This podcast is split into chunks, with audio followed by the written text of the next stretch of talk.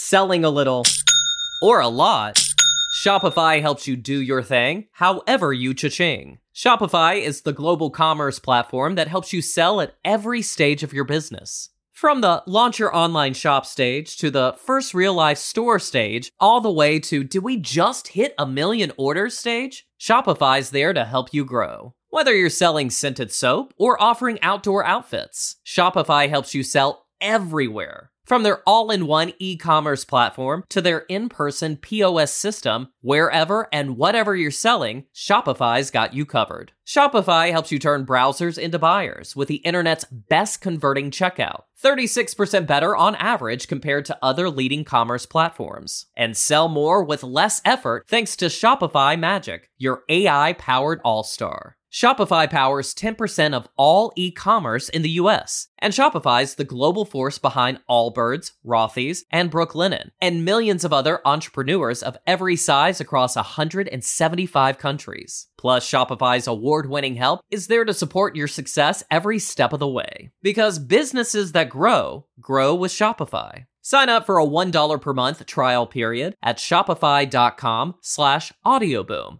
all lowercase. Go to shopify.com slash audioboom now to grow your business no matter what stage you're in. Shopify.com slash audioboom. Hey Bozo, how are you today? I hope you're having a wonderful day so far. My name is Bailey Sarian, and today is Monday, which means it's murder, mystery, and makeup Monday. Shana, shana, shana, shana, shana, shana, shana, shana. I'm out of breath. I should really work out. If you're new here, hi, how's it going? My name is Bailey Sarian, and on Mondays I sit down and talk about a true crime story that's been heavy on my noggin, and I do my makeup at the same time. If you're interested in true crime and you like makeup, I would highly suggest you hit that subscribe button because I'm here for you on Mondays. But other than that, let's get into today's story. Today's story, let me tell you, it has been described as one of Los Angeles' most gruesome crime scenes in history. History. It's often compared to the Black Dahlia murder in terms of level of gore. That's what we're getting into today.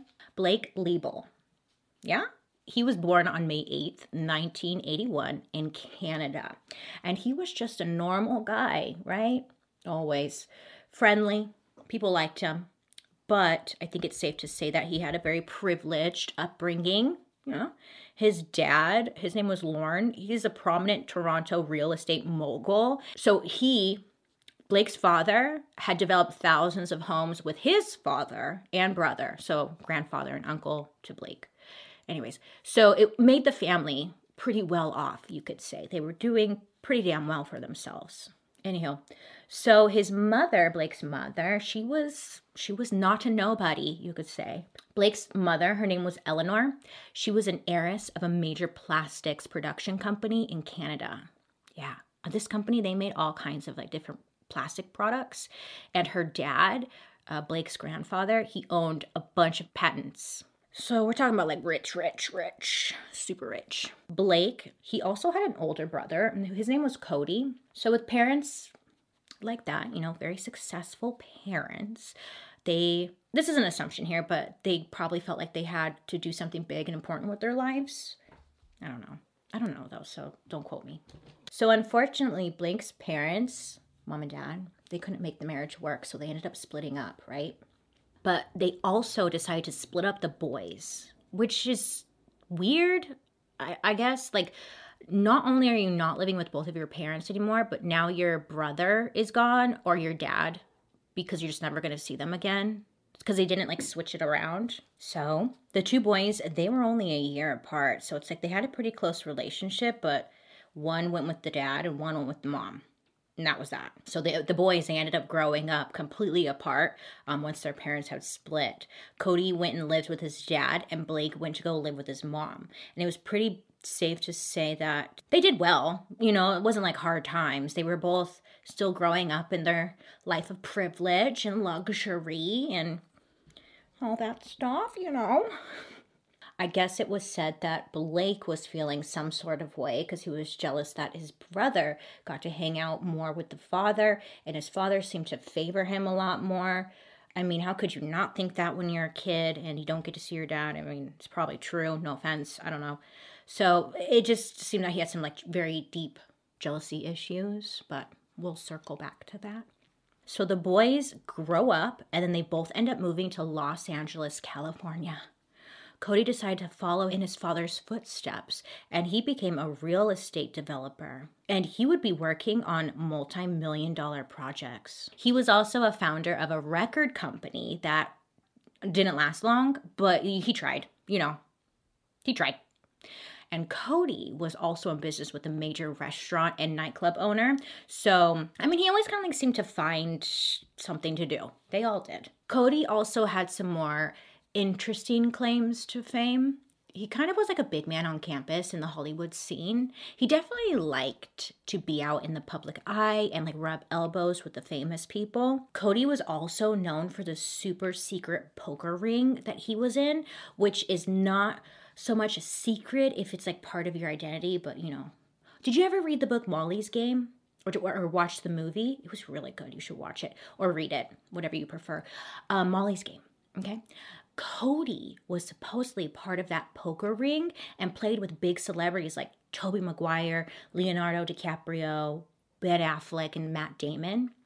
So I guess Cody was in on that. And he was also known for honestly being really bad, like not winning any games. I guess, well, rumor has it, who knows? But rumor has it that there was one time where he lost over a million dollars in just one game. I know, fuck us. We get it. So Blake, he was like stereotypical trust fund kid, okay? He joined in with his older brother in the high stakes celebrity poker games, but in terms of his career goals, Blake pursued more of the creative arts. He was an artist. After attending the University of Western Ontario in 2004, Blake joined a bunch of um, his college buddies who had moved out to Los Angeles. So Blake really wanted to direct movies, and he definitely had the money to help pave the way for him, you know? Nothing stopping him. Great.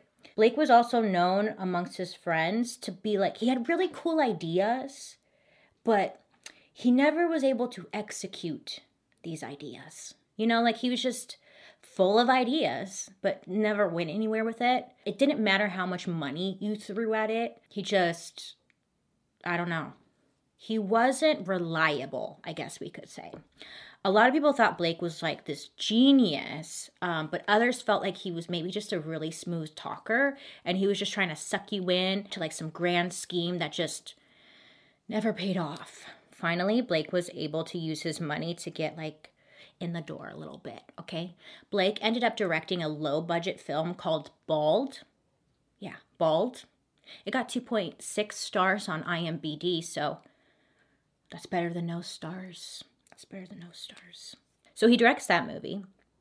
And after he directed that movie, he went on to work on an animated series with Mel Brooks. Now, I had no idea that they turned Spaceballs into an animated TV show. Did you? I didn't. When did they do that? I forgot I forgot to look that up. But I didn't know that and they did. And Blake worked it on it. Well, he directed and consulted on it. And Blake also did some screenwriting. Um, but one thing that he was kind of successful at was writing graphic novels. That's where he was pretty good. He was pretty good. So he was pretty successful at writing graphic novels. So if you don't know what a graphic novel is, because I really didn't know what a graphic novel was, a graphic novel is kind of like a more intense comic book, you know? So the story is told through through art like a comic book, but it's usually longer with more complicated and in-depth storylines. I guess. Blake's most successful project was a graphic novel titled Syndrome Yes, Syndrome was originally published in 2010, and it's about a neuropathologist who was hell bent on figuring out what is the root of all evil. So he experiments on serial killers and hopes to try and, find a cure for the evilness that is inside of them, no matter what it costs him. And the scientist, he never seems to find the cure, and Blake ends the book by saying, quote, in the end, we all become monsters, end quote, which is so freaking creepy when you know where this goes. Now, the story in the graphic novel is also pretty freaking violent, okay? And the images that help tell the story are very disturbing. I mean, for example, like the cover of the book is a photoshopped picture of a baby doll head with most of the brain and skull removed. No, the skull's removed and the brain is exposed. Big difference. So, right off the bat, that's a little warning of the type of stuff you may be seeing inside the book. And the book itself, it included some incredibly gory illustrations of two people hanging by their feet, completely drained of blood, which again is creepy knowing what's coming up. There are also illustrations of woman's body laying on a blood soaked mattress, uh, and she's missing her head too. Yeah, maybe just store this information in the back of your noggin because it's gonna come up and you're gonna be like, what the fuck? I'm sorry. You're gonna be like, what the hell? What the heck? What the Sam hell? One of those. What the chicken scratch salad? What the Bob Barker? I like chicken scratch sandwich. What the chicken scratch sandwich? So if you put that disturbing graphic novel aside, I guess Blake would be considered a catch. I mean, he had money. He came from a well off family. He had celebrity friends, or at least hung out with celebrities. So it's like, oh my God, eh, he's somebody. And bitches love that. So, with that being said, in 2006, Blakey, he meets a woman named Amanda. Now, Amanda was or is, she's a former model, okay? Now, just like everybody else, she's got some baggage. Okay. So she meets Blake. She's like, oh my God, yes, you're so great. And she tells him, like, my last re- relationship was such a disaster. And this guy, Blake, like, he is just the opposite of my last boyfriend. He's not dead or in prison. Many would say that when it came to Blake and Amanda, it was like a opposites attract type of deal. You know, like Amanda was this outgoing party girl and Blake was introverted, nerdy, whatever the hell that means. But, you know, maybe she was trying something new because her last boyfriend didn't work out for her. Not blaming her, not blaming her. Just saying, me, she's trying something new. Amanda and Blake date for a few years before marrying in 2011, but at that time, Amanda was already pregnant with their first son. And they seemed to like genuinely just love each other. Some speculated, I don't know, that they were getting married because they're having a son and it was for like legal purposes. I feel like that's a rich people thing, so it kind of makes sense, but Maybe they just loved each other. Maybe. Okay, so Blake wasn't really making a lot of money from his graphic novels. He was actually getting a monthly allowance from his parents and then using that to pay for everything. Blake was getting $18,000 a month from his parents for just being born. And he got just over $1.7 million over eight years until 2011. And that's when his mom Blake's mom had died of brain cancer. That's sad. And that's when the payments ended up stopping. So Blake is kind of panicking because he has no other source of income at all. How is he going to support his wife Amanda and their newborn son? What's he going to do? Get a job? Of course not. Blake is like, I know what I'll do. I'll sue my dad for the money from mom's estate. You know, since they split up, and I lived with her, it's only fair that I get everything. It kind of makes sense because, like, no, it doesn't, but it kind of makes sense because a lot of stuff went to his dad and they were like divorced for so long. Maybe they th- they still liked each other though. Well, obviously, she left him a bunch of stuff. What I'm getting at is his mom's estate was worth about $12 million, but the court only ends up awarding Blakey about half, so $6 million. Great math. I'm sure you and I could be like, wow, Jack fucking Pot. Great, I'm retiring. You'll never see me again. But, but, but, but, but, but, and there's a big but. Blake was not happy. He was very disappointed with this amount. He wanted the full 12 million. I was about to say 12,000. Okay, so Blake's not happy. Now he's trying to fight this, right? Because he thinks he deserves it all. Now, the two main reasons why the courts only awarded him half the first reason was because Blake didn't go to his mom's funeral. Blake's friends said that Blake couldn't handle it because he was super close with his mom and like it was just too much for him. You know. And and his friends also said that his mom was his whole world and her death was like really hard for him and that's why he didn't go. But the courts didn't see it that way. They're like, mm, they see it as like you not wanting to go and now you just want money. Yeah. Why didn't you go to the funeral? That's the last time you get to say goodbye. So he didn't go to the funeral, and the courts they saw it as cold and as if he only cared about her money. The second reason was because in the will, his mom left Blake her condo in Florida and her really nice house in Toronto. And Blake already got this, and guess what he did with it? He instantly turned around and sold both properties and made several million dollars from the two sales. So it's like, bud, where's your money going? Because you seem to be doing pretty well.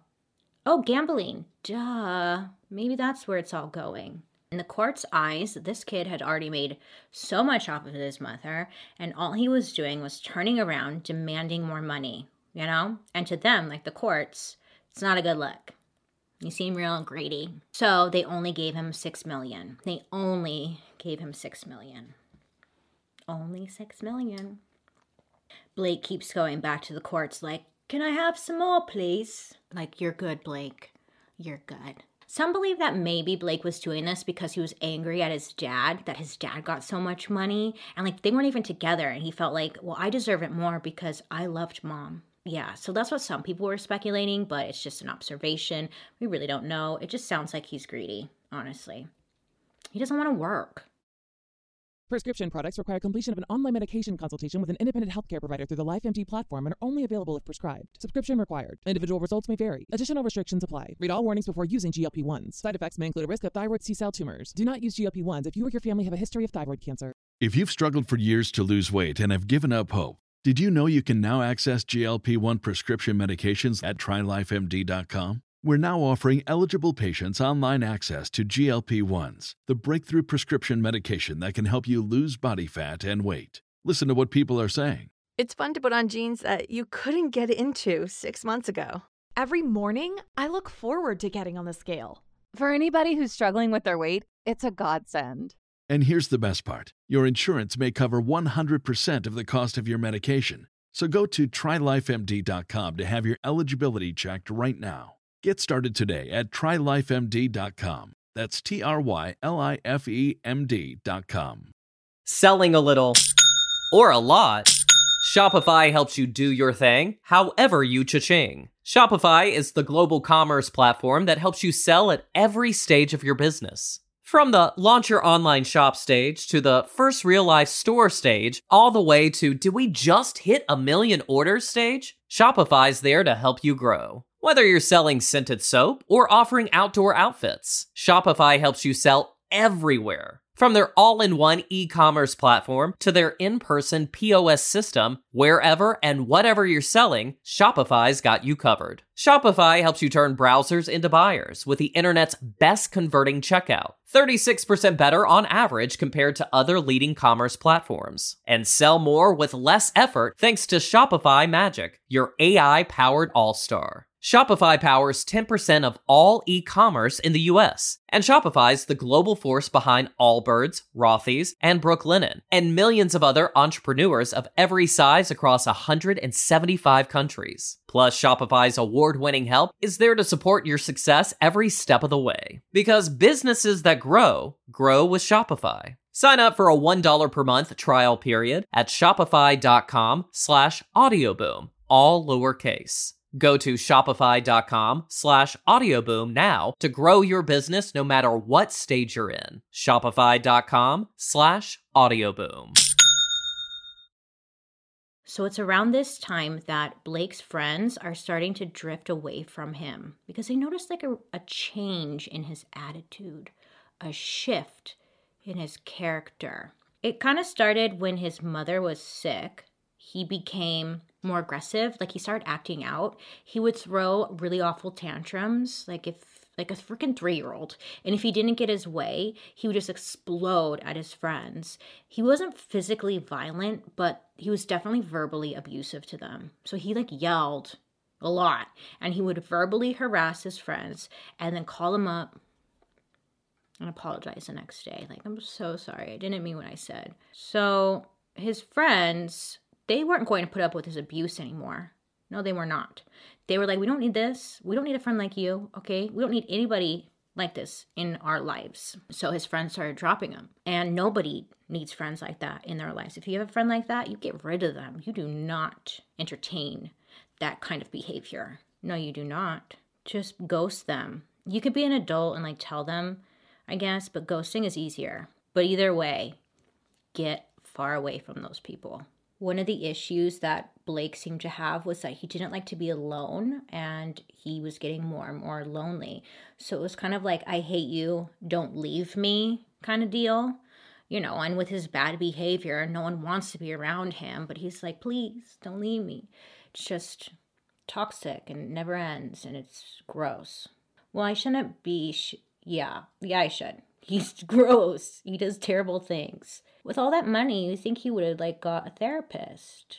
I don't know why people are so anti-therapist. They are just the best. So over the next 4 years, Blake became super erratic and very paranoid. And then one day during the summer of 2015, just out of nowhere, poof, Blake just picks up and he leaves his wife Amanda, who, might I add, was 8 months pregnant with their second child he just upped and left. Okay. It was like a light switch went off and like he just bye. She's eight months pregnant, middle of summer. Okay, I hear that's like the worst time to be pregnant. And he just up and leaves her. Goodbye. So Blake, going through some kind of midlife crisis, he had met a new woman and she was just his new world. Who is this mysterious woman? Well, her name is Yana Kasian. Yana? I'm just to call her Yana. That's her name. Great. Anyways, she was born January 27th, 1986 in Kiev. In Kiev? Ukraine? Don't come for me. Yana is apparently this beautiful, tall brunette, dark eyes, and a very warm and inviting smile. Her friends and family would describe Yana as like a very happy person with a strong character and a fighting spirit. Most she was just smart as hell too, okay? Because she was studying law in college and later she would work as a tax office prosecutor in the Ukraine. So she's got brains, okay? She was fluent in English and Russian. And she had really big dreams of traveling the world and working as an interpreter. In 2014, while she was in her late 20s, she decided to follow her dreams. And that's when she came to the United States in hopes for, I don't know, like a better future, you know? So she settled down in California, of course, like Los Angeles. Eh, that's where a lot of people, you know, eh, not, I'm not hating, I'm just saying, like, eh. So she settled down in California and she was able to land modeling jobs, okay? And she started to make like a career out of it. Now it's not clear how or where Blake and Yana met. Amanda's friends, uh, they spread rumors that Yana, remember Amanda is the ex-wife. So one night they find out that Blake is dating this Yana girl, right? So they're all over, you know, typical girls are all over, and they start researching her, like looking into her background, and they believe that she was working for an escort service, and that's probably where they met because they found racy and nude photos of her on a certain website. Escort service or not, Blake was smitten and he was like taking her out on lavish trips, expensive dinners, and just spoiling her. Blake also bought her a condo for the two of them to move into and a Mercedes. She's believing that this guy is magical. Okay, he bought her a car and a condo. Great. Now, Blake did tell Yana about Amanda, the ex wife. He didn't hide his past from her, and he didn't want like any double life vibes going on. But he did tell her that his marriage was over when in reality, he was still very much married. I'm sorry, I already called her the ex wife, but at this point, they weren't exes yet because he did file for divorce later that year, but by no means were they anywhere near it being finalized and being exes officially. So technically, he was still married. You get it? You get it? You get it? You get it? You get it? You get it? Good. So after a few months of dating, uh, Blake, he proposed to Yana. He's like, I just love you so much. Oh my God. And he proposes to her. And then not long after that, he was now expecting not one kid, but two because his ex wife was pregnant. Yana was pregnant. She got pregnant in August of 2015. yeah, just being very, he's being very messy. And Yana was really excited because she always knew she wanted to be a mother. She just knew it was something she wanted to do. And on May 3rd, 2016, Yana gave birth to their daughter. She was thrilled. So, after giving birth to her daughter, it seemed to Yana that her life was pretty perfect. She had a new baby girl, right? Um, she was totally in love with this guy, Blakey. And I mean, she was with like a pretty wealthy man who loved her. Can't be mad at that. But Blake was definitely not on the same page. Okay, he was a little stressaholic over here. He, um, based off some text messages that he had sent to his friends, he was worried that some of his brother's gambling debts might cause him to lose everything. I guess his brother Cody had developed a bit of a gambling problem, which we knew about this from the celebrity ring that was going on. But he now also owed quite a lot of money to some Russian mobsters, and Blake now was afraid that they or other people associated with his brother's gambling game would come after him and threaten his family. It was just gonna get messy, and he knew it was gonna get messy, and he didn't know what to do. So he was kind of panicking. Okay, so gambling debt, that sucks. Um, but that wasn't the only thing that was stressing Blake out. You see, this little bozo over here, Bozo Blake, yeah, he seemed to have gotten himself into a little bit of a pickle when it came to his love life. You see, he had a, he had a wife, right, that he was in the process of divorcing, a fiance that had just given birth to their child, and a mistress. So he's juggling three women. Like, how do you have the time? How do you how do you do that? I don't know. What's why would you even want that? That sounds like you're gonna have a heart attack or an ulcer in like two minutes three women in her life.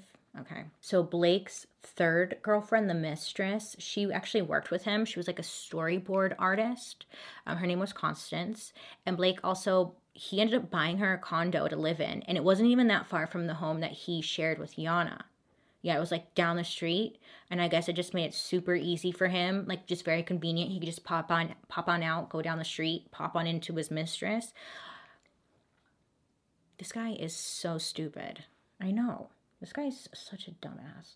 Okay, so he's got all these girlfriends. He's doing the most. We don't know why. It just sounds so stressful. But what Blake didn't know was that Constance, the new mistress girl, she contacted his ex wife, Amanda. Okay, she found her somehow because you know how we are, investigators. So she tells Amanda who she was and her reasoning behind the introduction was to tell Amanda about Yana because this Constance girl was like, I found this other girl named Yana, and I believe like she's girl number two. Constance just seemed to be very jealous and wanted to make sure that Amanda knew what was going on too. You know, if I'm going down, we're all going down. But they kind of formed a weird friendship over their hatred, their mutual hatred for Yana. Yeah, Yana, not the guy, Blakey, not him. They hate the girl. So they would text each other saying shit like, we should get Yana deported. They were just being evil little rodents, okay, just nasty. And they were they're mad at the wrong person. You, that's not who you should be mad at. You should be mad at Blake, the douchebag over here. What's he doing with three girlfriends? Nobody's worth that. I'm like foaming at the mouth. Um, mm-hmm. So they're just being evil little rodents, okay? And either way, the friendship between Amanda and Constance, it was just weird. And they should have been more focused on taking Blake down, but why do girls do that? So Yana, she's having problems of her own. It seems like Blake is extra stressed lately, and it just seems like things are really bubbling up inside of him. He's just like becoming more controlling over her. Um, for example, while Yana was still recovering from her C section, Blake threatened to leave her if she didn't have sex with him when he demanded it. Yeah, gross ass pig. But I mean, this is the freaking kind of person this guy was. Gross. And like, if that's not bad enough, Blake would apparently also ask her if he could leave her to go out with another woman. I mean, I was about to say at least he's telling her, but doesn't make it better because he's demanding sex from someone who just gave him a baby, right? And she's healing from surgery, and then he's asking or telling her that he's gonna go sleep with another woman. It's just like I don't know. This he just had this poor girl under his thumb. Like she was caught up in it all, poor thing. If you've ever been in one of these relationships, look, a lot of you are thinking, why doesn't she just leave? And let me tell you right now, if you've ever been in one of these relationships, they're really difficult to get out, okay? You become brainwashed, you become stuck, you feel like you can't go anywhere, that without them you're nothing, they're gonna destroy you, they threaten you, they just consume your whole life, and you become like very addicted to this person's love. It's very strange, and you truly feel like you can't get out of it. So, Yana's mom was coming out, her name's Olga. Olga so she's coming out and she, you know, she's going to help her daughter, just had a newborn baby, you know, so mom wants to help and be there for her daughter in this moment and you know, you know, you know, great. So her mom comes out and then somehow Blake convinces um, Yana's mom to keep the newborn baby at the apartment she was renting so Yana could take like take better care of him. The baby was distracting. That baby? No, distracting. You need to take care of me. I'm the baby. That's what Blake is saying. I'm the baby. He asked, Can your mom take it? Like, anyways, Olga ends up telling her daughter, like, this is not okay. Okay. He's controlling you like a hawk. He wants you to do everything he wants. And Yana is like, Well, I love him, so it's fine. But her mom is trying to like warn her and help her get out or at least see what's really going on. So, super late on the night of May 20th, like it's after midnight, okay? Yana gets a call and it's Blake. You know, bring bling bling bling bling? Yeah bling bling. And she's like where are you? And like why aren't you home helping me with our baby? Great questions. And blake is like i need you to come bail me out of jail. And yana's like what do you mean you're in jail? You know surprise he's in jail. Well she agrees to go out there and post his bail which is a hundred thousand dollars. She's like why the hell are you in jail? Well let me tell you Blake was arrested on suspicion of sexual assault. Constance, girl number three, she accused Blake of raping her. And now, prior to this, Yana, she didn't know about this Constance girl. But boy, did she know now. She knew. She knew now, and she was very upset to say the least. Yana didn't just find out about him cheating, everything was uncovered. She found out about the condo he bought for her. Yeah, that it was just down the street. She could look out the window and be like, oh, okay. He was there it all came to the surface, like all of his lies, how long it's been going on. I mean, that would just that's sad. That sucks. So Yana finally stood up for herself and she told Blake that she was done, right? She was done and she's gonna move in with her mother and she can't take it anymore. Good for her. So Yana and the baby move in with her mom at the apartment that mom was renting. And a couple days later, Yana and mom are out shopping for a stroller and Blake is like texting Yana saying like I'm so sorry, I love you, like I can't live without you. And mom saw Yana's attitude just completely change. She was like happy again and she tells her mom like I'm going to go see him. Will you keep the baby for a bit? And her mom's not excited about this. She is not thrilled. But she cannot convince Yana to stay home but she takes her granddaughter, the baby, and Yana goes back over to Blake's house or their old condo, you know? So, yes, the next day, on May 24th, Yana had not returned to her mom's apartment. So Olga is sending her daughter a bunch of text messages like, Where are you? You know? Yes and she's getting no response. So then she tries to call Yana and she's getting no response. So she keeps calling, she keeps texting like a dozen times, no answer. She leaves voicemails and Yana just never calls her back. So Olga resorts to, I'm laughing because she resorts to sending emails, which means like she's really not responding. So she's emailing her daughter, like, what the hell, where are you? Nothing. At this point, Olga knows that something is not right. Something is very wrong. So, mom decides, you know what? I'm just going to go down to the apartment, not far, and I'm just going to see what's going on, you know? She has a three week old baby with her, and her daughter's missing, right? So she calls the police. Okay, she calls them up, and they just kind of blow her off, saying that Yana hasn't been missing for long enough, and they're sure that she's gonna come back. And she, I mean, what are you supposed to do in that case when the police officers tell you that? You know, it's frustrating. Mom decides to take matters into her own hands. So Olga, she goes down to uh, Blake and Yana's West Hollywood apartment and then she sees that there's an open window, right? So she's like standing outside and she's screaming. She's like, Blake, open the door. It's me. So she's yelling, Blake, Blake, you know. Mm-hmm. And Blake ends up coming over to the window and he doesn't even acknowledge her. He just closes the window. And then he just disappears back into the apartment. So Olga's like, oh, fuck no. She ends up going around to the uh, backside of the building, and then she finds that another tenant is like leaving the complex. So the door's open, and she's able to get in because it's locked, you know?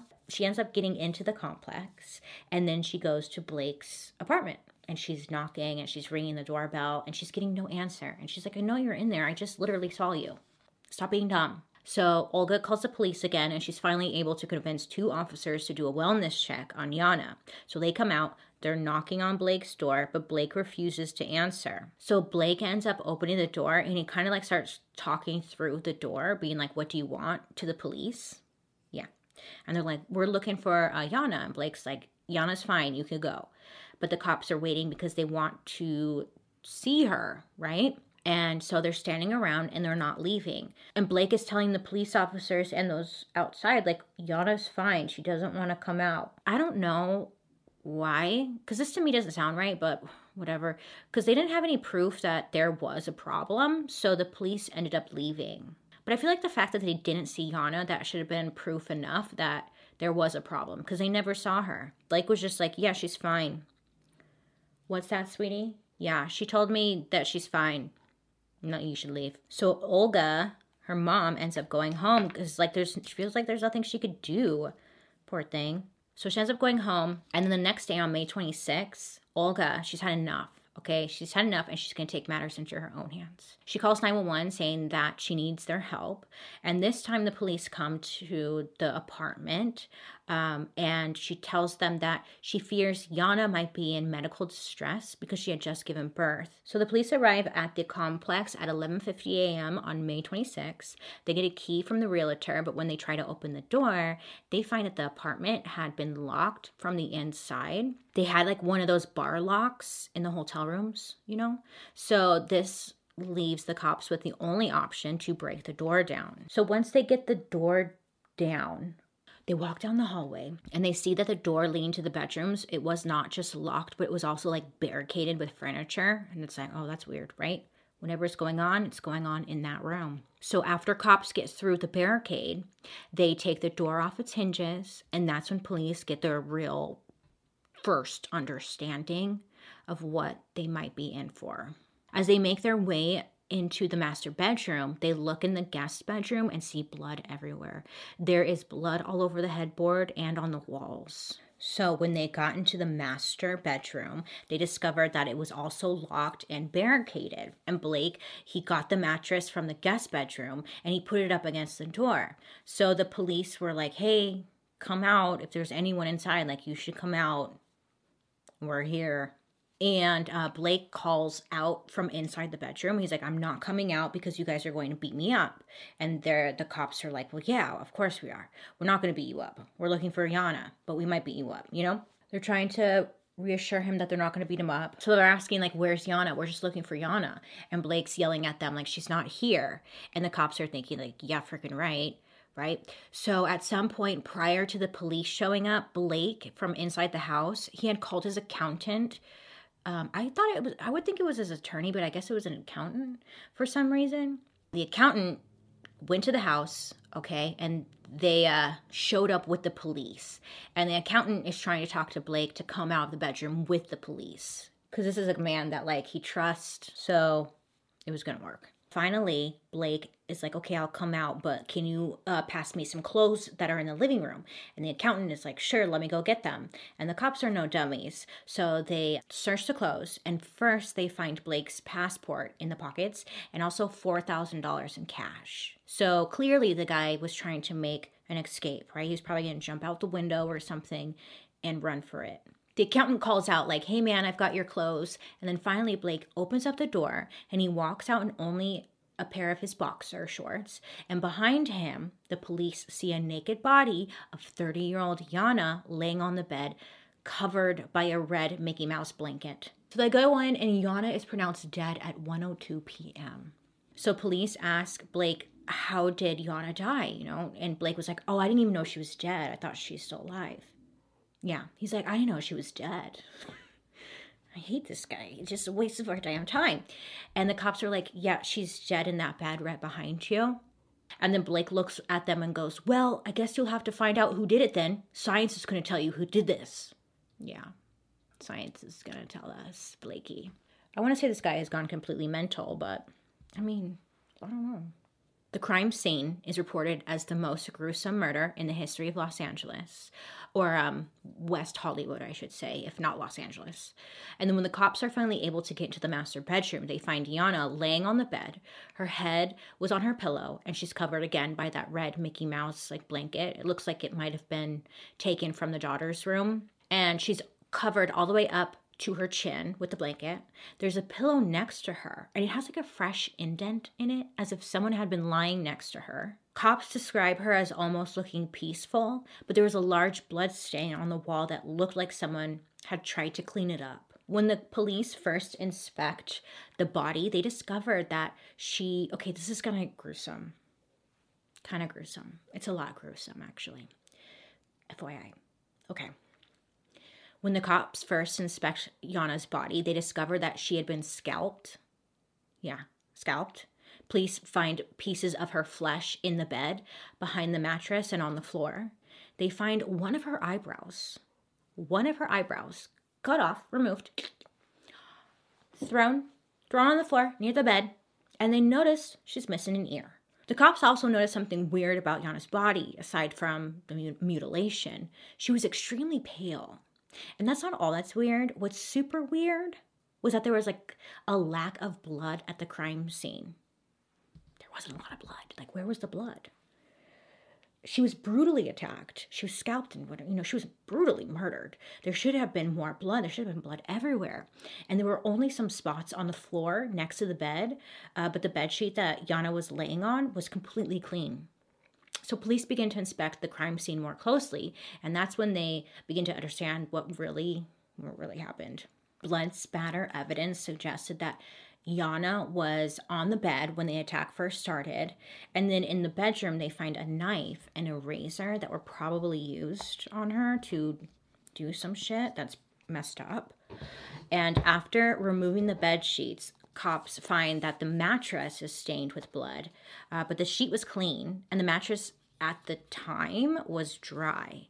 So they're like, well, she must have been moved somewhere else in the apartment. So the police come out and they use um, that Bluestar. It's that like a what do you call that stuff? It lights up all the blood. Like you spray it onto a surface, and if there's been blood on the surface, it lights up blue. You've seen it. It's in all the crime stuff, right? Okay, it's actually fascinating, right? because you just spray the stuff and it finds blood. They spray it, okay. They spray it in like the bathroom and stuff in the living room and whatnot.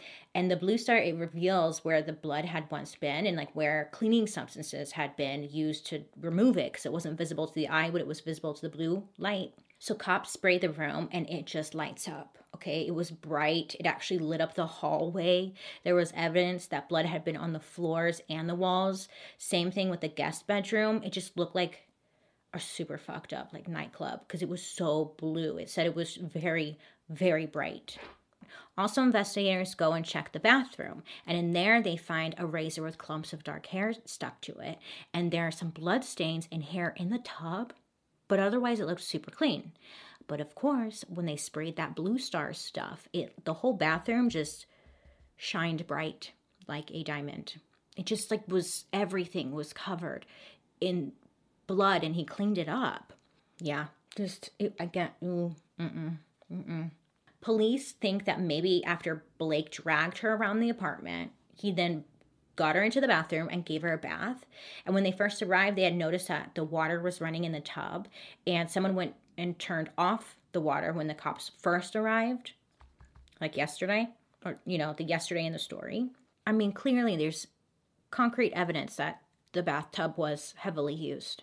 Clearly, Blake had used a lot of cleaning supplies to clean up that much blood, but there's no evidence of those cleaning supplies inside of the apartment that's when the police notice that there's a trash chute like right near the door to their apartment. So they hurry on downstairs to the basement, and that's where they get 11 trash bags that are full of evidence.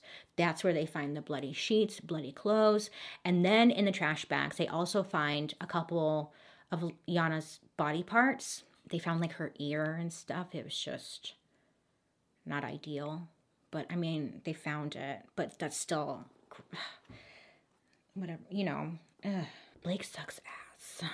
Cops then find a bed skirt, and on this bed skirt, it had a bloody handprint, but not just any bloody handprint. Oh, nay, nay.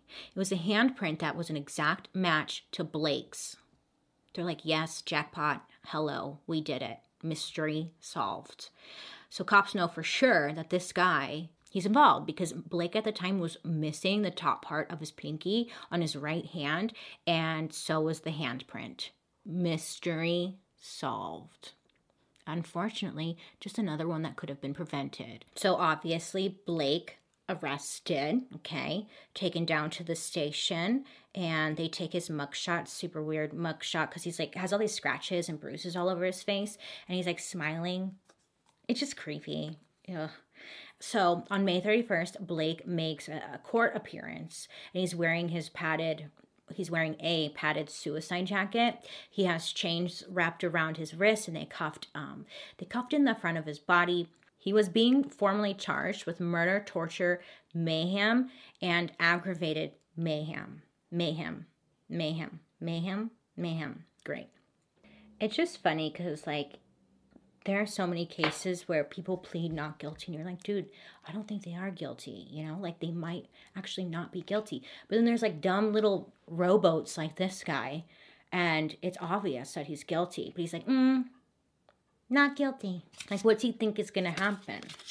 They're gonna agree with that? Let's just be honest? Save us all some damn time.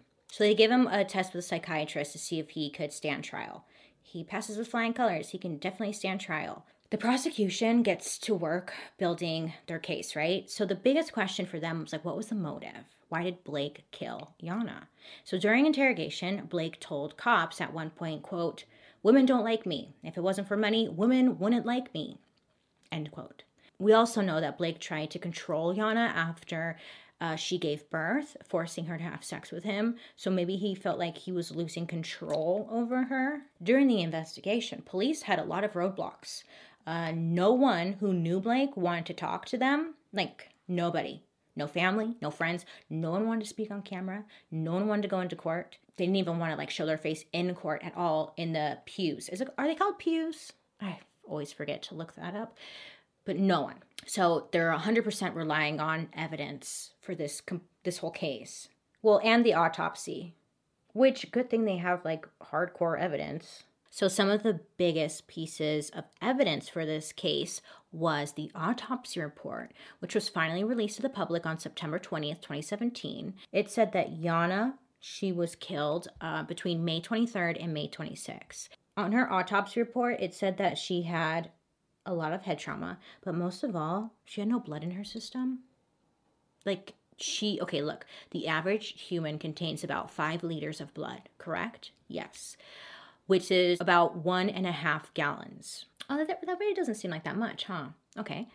Uh, well, she was found with less than a teaspoon left in her. So ultimately, this poor girl bled to death, but it's just like not a super common way to kill somebody. The autopsy report also clearly spells out exactly what the police saw when they entered the bedroom. Yana's scalp was removed from the body. Her skull had been stripped down to the surface of her bone. Actually, there was no scalp present, except for like little bits and pieces on the back of her neck.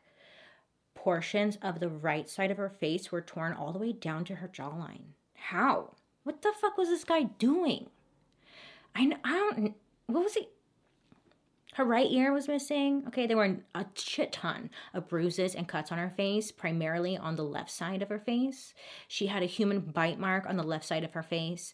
She had lived for at least eight hours approximately after receiving the scalp injury and the bruise on her collarbone, which is awful because that means she was alive during the scalp itch.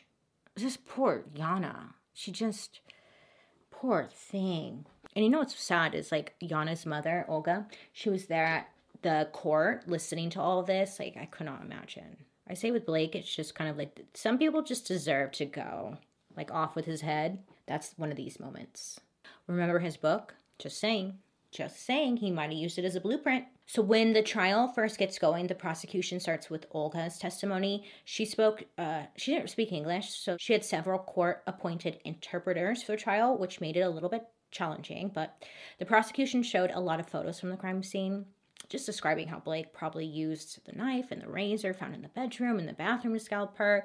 And they also just went into really graphic details about what he did to her. And the prosecution also had access to newer technology that was able to show like a 3D model of the crime scene that allowed them to turn on and off the light that showed the Bluestar. So the jury essentially got to see exactly what the police saw at the crime scene when they were there, which is fascinating. Prosecutors also provided text messages showing that Blake had ordered food from Postmates on several occasions during the time when Yana was most likely dying. He's getting Postmates. Oh, good. Right? He's still hungry? Oh, good. He like left specific instructions to the Postmates person, like do not knock on door, just leave it outside. When he ordered the food, he was using Yana's phone. Maybe he wanted to make it look like she was still alive, ordering Postmates. You know? Mm-mm. So then the prosecutors, they also brought up Blake's graphic novel, remember? Syndrome. And remember, remember it had um those guys hanging by their feet and the woman lying in the bloody bed. The prosecution felt that like the book pretty much was a blueprint that Blake might have followed for murdering Yana. When Blake was questioned as to why those graphic scenes were in his book, like did he did he get the ideas from the book? He pretty much told them that he had done a lot of research on serial killers, and that's um, what inspired his book, not what his what he did to Yana. Was his defense. So the trial ended up lasting only a week. It was an easy trial, it seems like. In June of 2018, after a 90 minute deliberation, the jury, 38 year old Blake was convicted of first degree murder and supplemental charges of torture and mayhem on his fiancee, Yana. Oh, yeah, as he deserves. He was sentenced to life in prison with no chance of parole, and he is still serving his sentence at California Correctional Institution. He should have got the death penalty, let's be honest. Cody, he was the only family member to show support for Blake, but he refused to make any comments to the press, come out and say anything.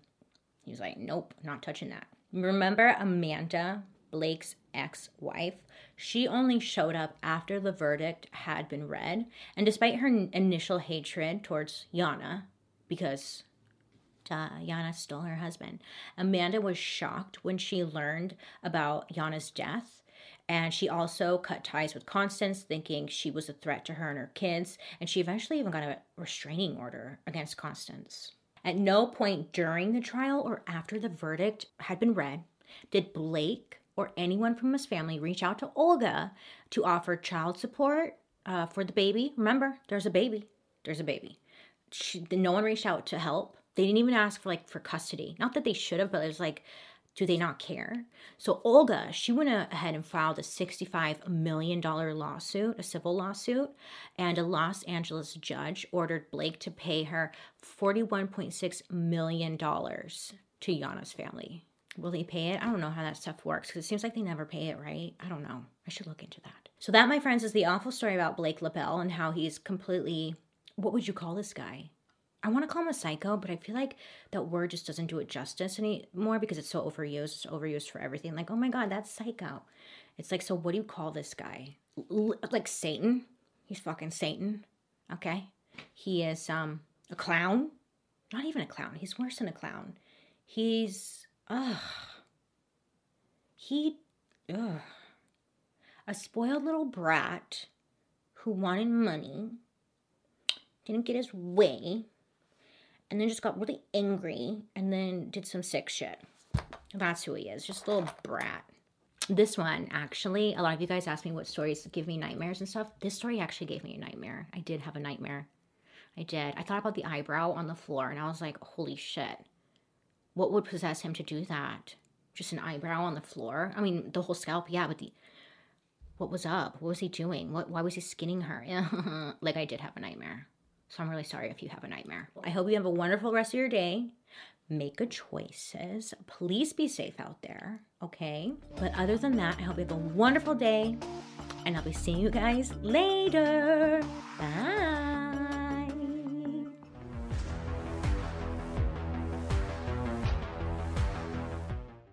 Selling a little or a lot, Shopify helps you do your thing however you cha-ching. Shopify is the global commerce platform that helps you sell at every stage of your business. From the launch your online shop stage to the first real life store stage, all the way to did we just hit a million orders stage? Shopify's there to help you grow. Whether you're selling scented soap or offering outdoor outfits, Shopify helps you sell everywhere. From their all in one e commerce platform to their in person POS system, wherever and whatever you're selling, Shopify's got you covered. Shopify helps you turn browsers into buyers with the internet's best converting checkout, 36% better on average compared to other leading commerce platforms. And sell more with less effort thanks to Shopify Magic, your AI powered all star. Shopify powers 10% of all e-commerce in the US, and Shopify's the global force behind Allbirds, Rothy's, and Brooklinen, and millions of other entrepreneurs of every size across 175 countries. Plus, Shopify's award-winning help is there to support your success every step of the way. Because businesses that grow, grow with Shopify. Sign up for a $1 per month trial period at shopify.com slash audioboom, all lowercase.